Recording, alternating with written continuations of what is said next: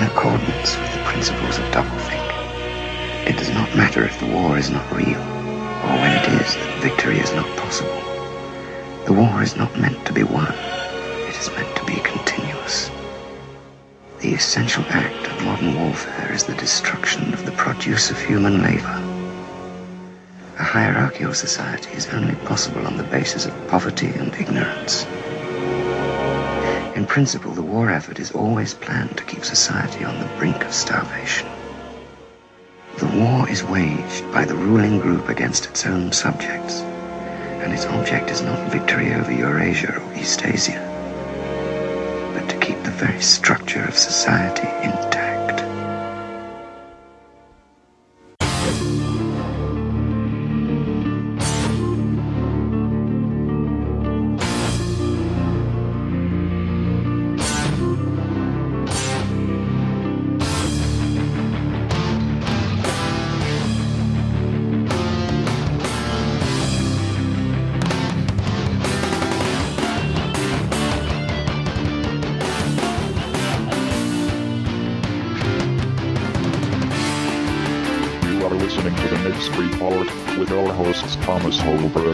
II and Stephen Kelly.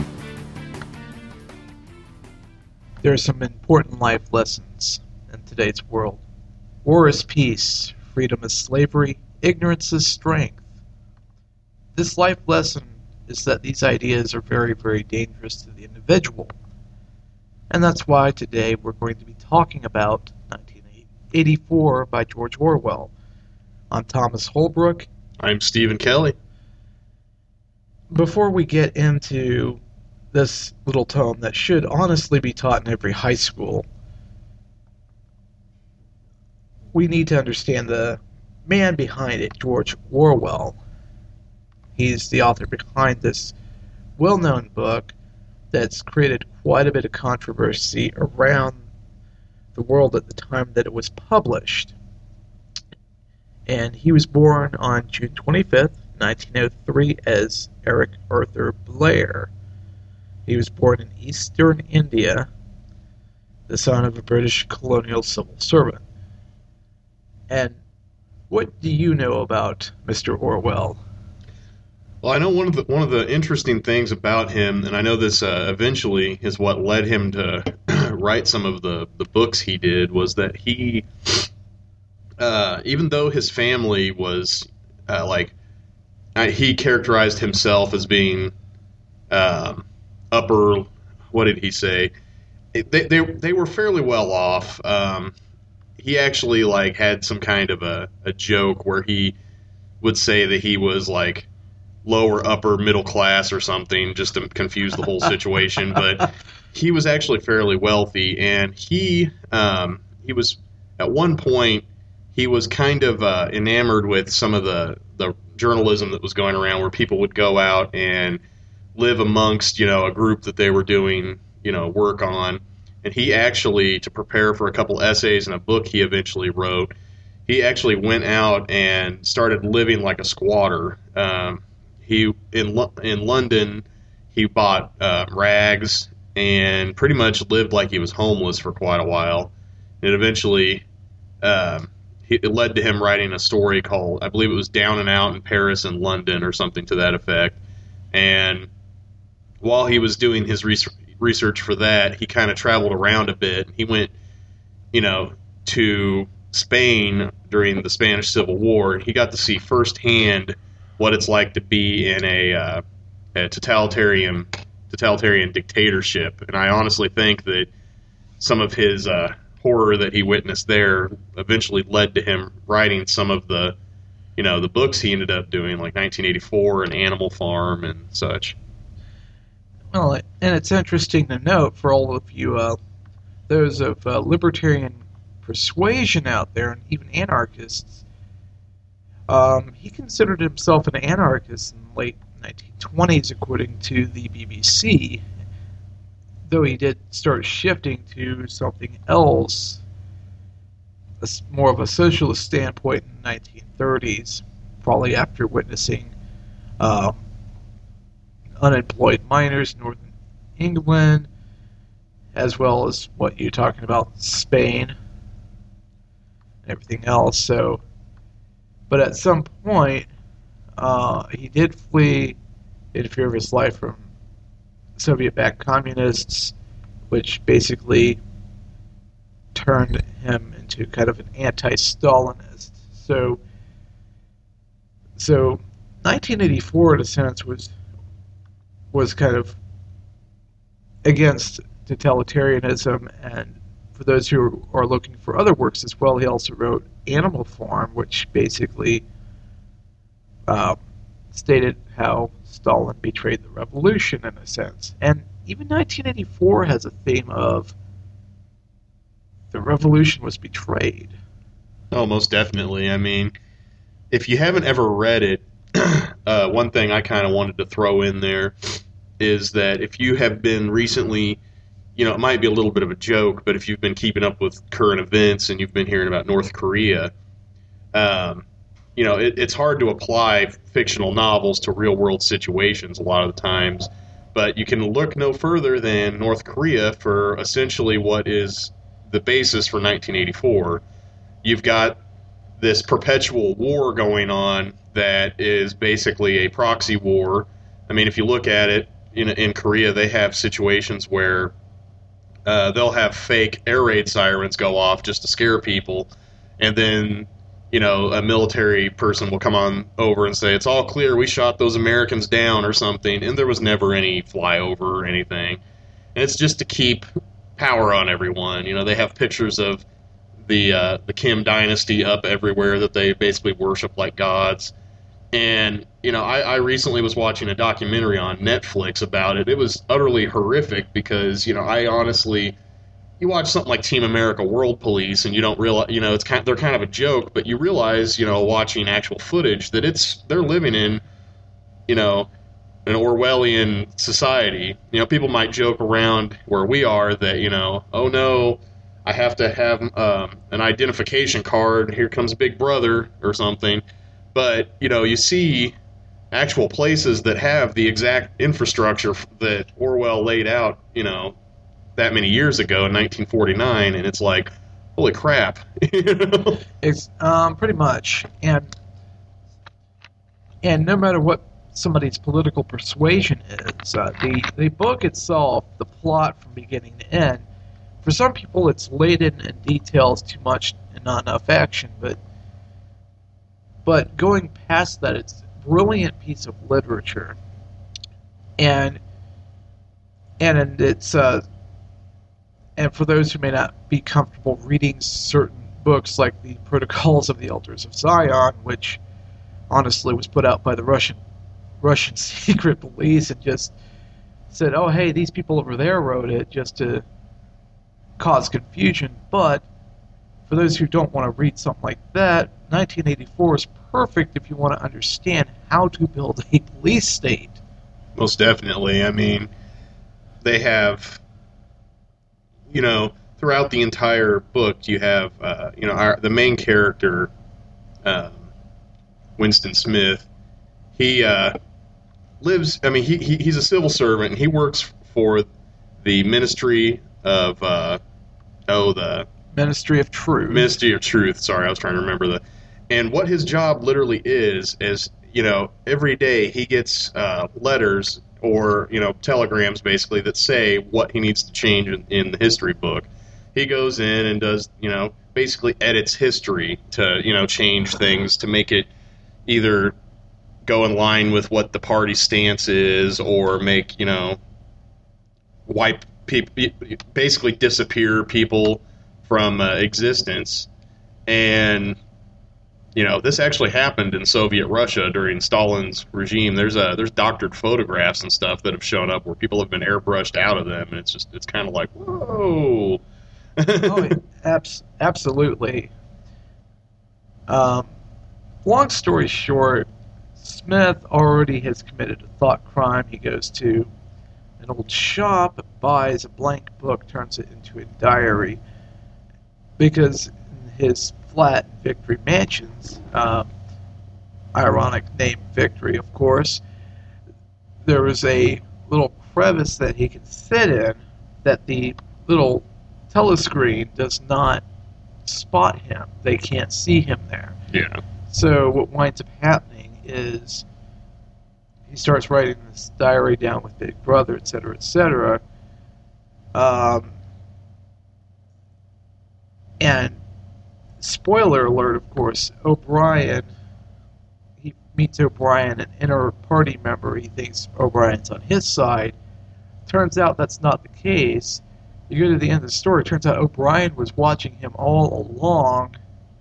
He thinks O'Brien's basically like the leader of the uh, what was it the Brotherhood? They call the uh, the they they basically have a uh, a rebellious group within the country called the Brotherhood. He thinks that O'Brien is a member of that, and so he opens his heart and basically tells O'Brien, you know, that he's happy that he is having these thought crimes, and you know, blah, you know, he's done all this stuff. He basically just, you know, makes his own bed there, and O'Brien, come to find out, he's uh, he's not a good dude.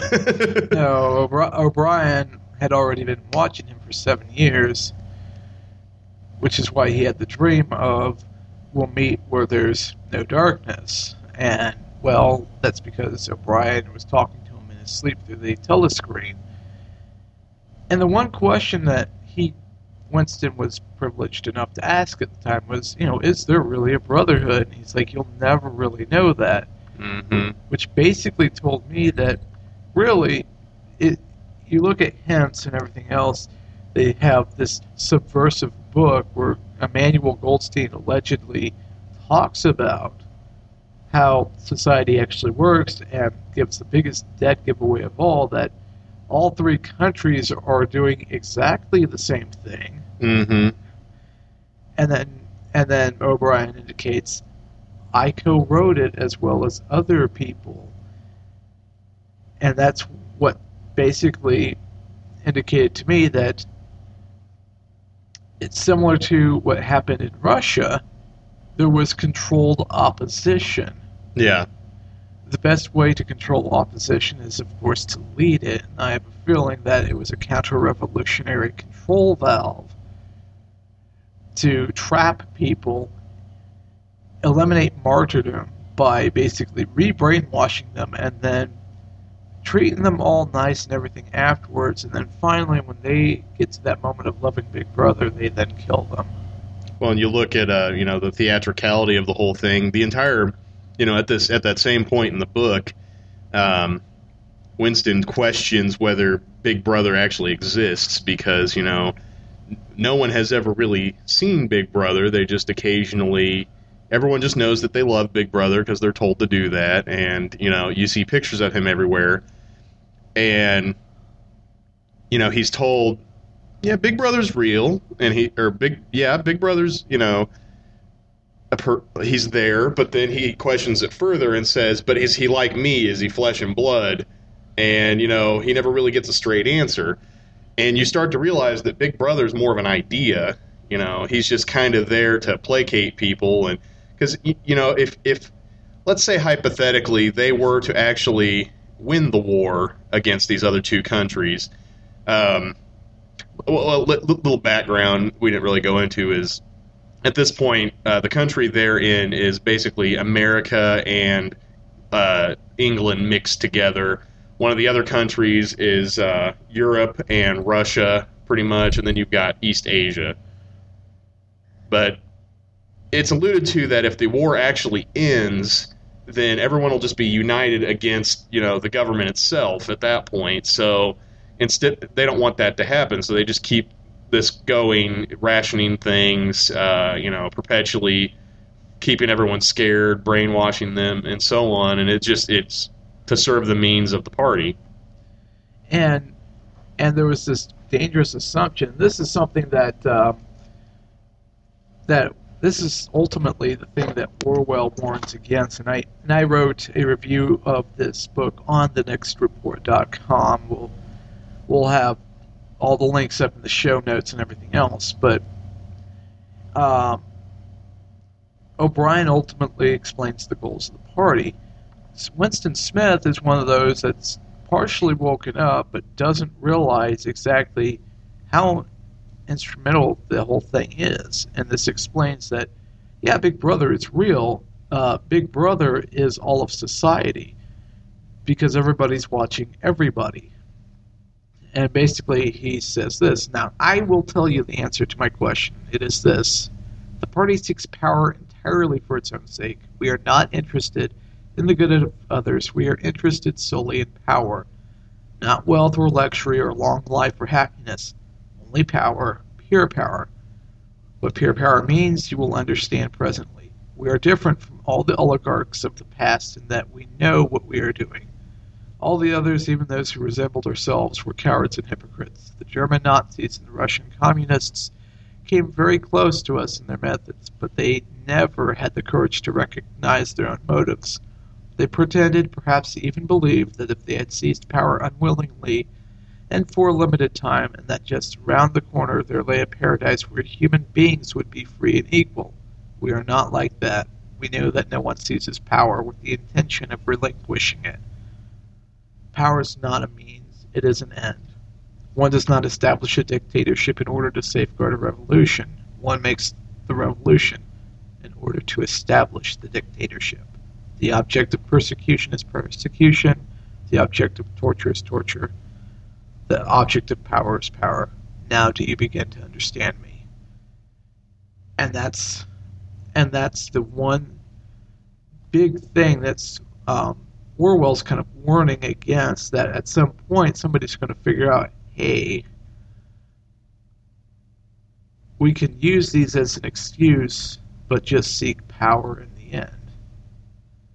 Oh yeah, I mean, in like keeping, uh, it's it's been shown time and time again that in these kind of situations in our actual world, that whenever you have one of these big scale revolutions, they in order for them to stabilize, they almost always turn into some kind of dictatorship. Because if you look at like what's going on in Libya, you can have a you can have one of these revolutions happen, and unfortunately, if they don't have some kind of person step up and become the the main power involved, it you know people get tired and meet because it's they they're they're sold under the impression that there's this going to be this massive change and it never it doesn't come right away. Everybody gets antsy and then all of a sudden sectarian violence starts happening. And you know Orwell does a great job in showing that in order to keep the ideas of the you know the quote unquote revolution true, you basically have to have this stuff go down, and it's it's terrifying because you know you look at these places that have had this happen, and the ones that are still around have basically followed this exact pattern here. Um, and that's and that's one of the things that we're. That's why you have all of these entities everywhere.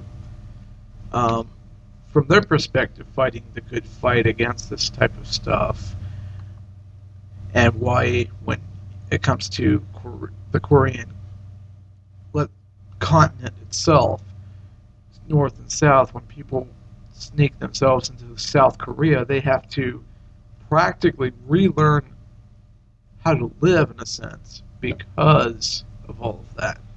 Oh yeah, I mean they don't. Uh, it's got to be horrible going from something like that because I mean you're constantly living in the fear that you know you're going to do something because Korea, Korea, you know it, it, it, it sustains from having uh, forced labor camps. And if you do anything remotely, you know, seen as some sort of, you know, we'll just say thought crime going with the book, if you basically have a thought cr- crime against the Kim family, you end up having to work in one of these labor camps. And they, you know, let's say you they catch you uh, writing a blog or something and it sneaks out um, they can actually take your entire extended family, including aunts, uncles, grandparents, up to three, four generations, and put you all in a forced labor camp. And it's just that's that's the only reason that you know they survive, and because of that, you have these people that have the this undying devotion to you know their ideals it's because the people that are the most easily brainwashed you know even if they're putting on a show to some degree they're the only ones going to be left. And you really see in uh, 1984 you know towards the beginning of the story there's the hate rally that you know takes place. You have all the people they're they're they're all in a room watching videos of you know the people from the other countries and the Brotherhood and everything, and they're all yelling hate and throwing books at the wall and stuff, and it's basically, you know, they're being brainwashed, and you kind of see that, you know, in that in that section, Winston doesn't want to really. He kind of has his doubts about it, but because of you know the peer pressure involved and the hive mind going on with everyone else doing it, he kind of looks around and says, maybe this is what I should be doing, basically. Um, Julia, the person that he falls in love with, basically it has a simplistic point of view. As long as she shouts the slogans loud enough, as long as she looks stern enough, you can blend right in. Definitely. Of course, she gets caught too and basically tortured and killed. Slowly, of course. Yeah. Yeah, because when they go in and profess their, uh, you know, loyalty to thought crimes and the Brotherhood and everything, they, uh, their disdain for Big Brother, she's pretty much seen as she, like where she cannot be reprogrammed. You know, they get rid of her. um because like they they speak one final time before towards the end of their life and it just they gave each other up in a sense mm-hmm. Because they used room 101 basically contains your worst fears Definitely. and so by doing that they uh, and that's kind of how that's kind of how come one has to you know overcome their own fears before they get involved in any sort of activism no matter what your stance on anything is because that's going to be used against you at some point Well, yeah, and especially you know he had been writing this, uh, you know, th- that diary that entire time. You know, basically going in there and saying, you know, all of his feelings that he was having. You know, talking about how O'Brien, you know, he felt that he could trust O'Brien. You know, and O'Brien, uh, he saw, he, you know, he basically, you know, was just completely fooled by the whole thing. And like you know conveniently when they finally end up catching them they go in they get his book and boom here's an entire novel of incriminating evidence against him right there. And it's just kind of like he it took him down. You know? And basically, it wasn't so much the actions that they cared about, it was the fact that he was thinking unorthodox thoughts that that kind of scared him. That scared, well, not really scared them, but raised their eyebrows. Oh, we better get rid of this. And the whole idea behind what they do is they bring him back over to their side and everything else. At the end, you know, he has a little bit more cushy of a life and everything else.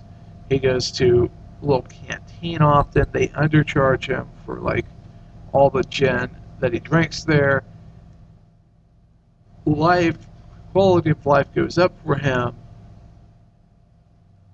until finally there's this catalyzing moment. Tears come down his eyes. He loves Big Brother at last, and that's when you tell he his life's about to come to an end. yeah that that scene um, one of the things i did in preparation for this is i actually watched the uh, 1954 uh, bbc production um, that we're going to have a link to in the, the show notes uh, i did a little review for it but the scene at the end uh, starring peter cushing is just terrifying because you know the, the entire time he has so much emotion especially towards the end where he's uh, you know, starting to realize who he is and everything. And at the end, he is just looks dead to the world, you know, and looks up, starts crying, and you know, says, "I love Big Brother," and you're just like, "Oh man," because it's the you know you can tell that he's just been completely mentally broken down at that point. Oh yeah, and and that's the whole whole thing. And if I can find the link to um, little article online, um, Infowars originally linked to it, but I can't find it at the moment. It's talking about how to be an effective activist, avoiding you know the man, so to speak, in that sense. And one of the things is don't pretend you have no weaknesses because it will be found. And that's kind of true no matter no matter who you you know are and where you stand on various uh, issues. And 1984 should be the first book that any activist reads because it's going to point out any pitfalls that you'll want to avoid.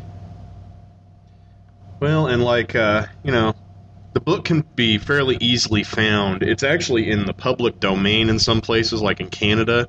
So I wouldn't be surprised if you could probably get it incredibly inexpensively in Canada, if not for free. Because I know if you went to a Canadian website, you could probably find the text of it on there. Um, if not, you know, in America, I think you said you paid only like ten dollars for the the paperback. Yes.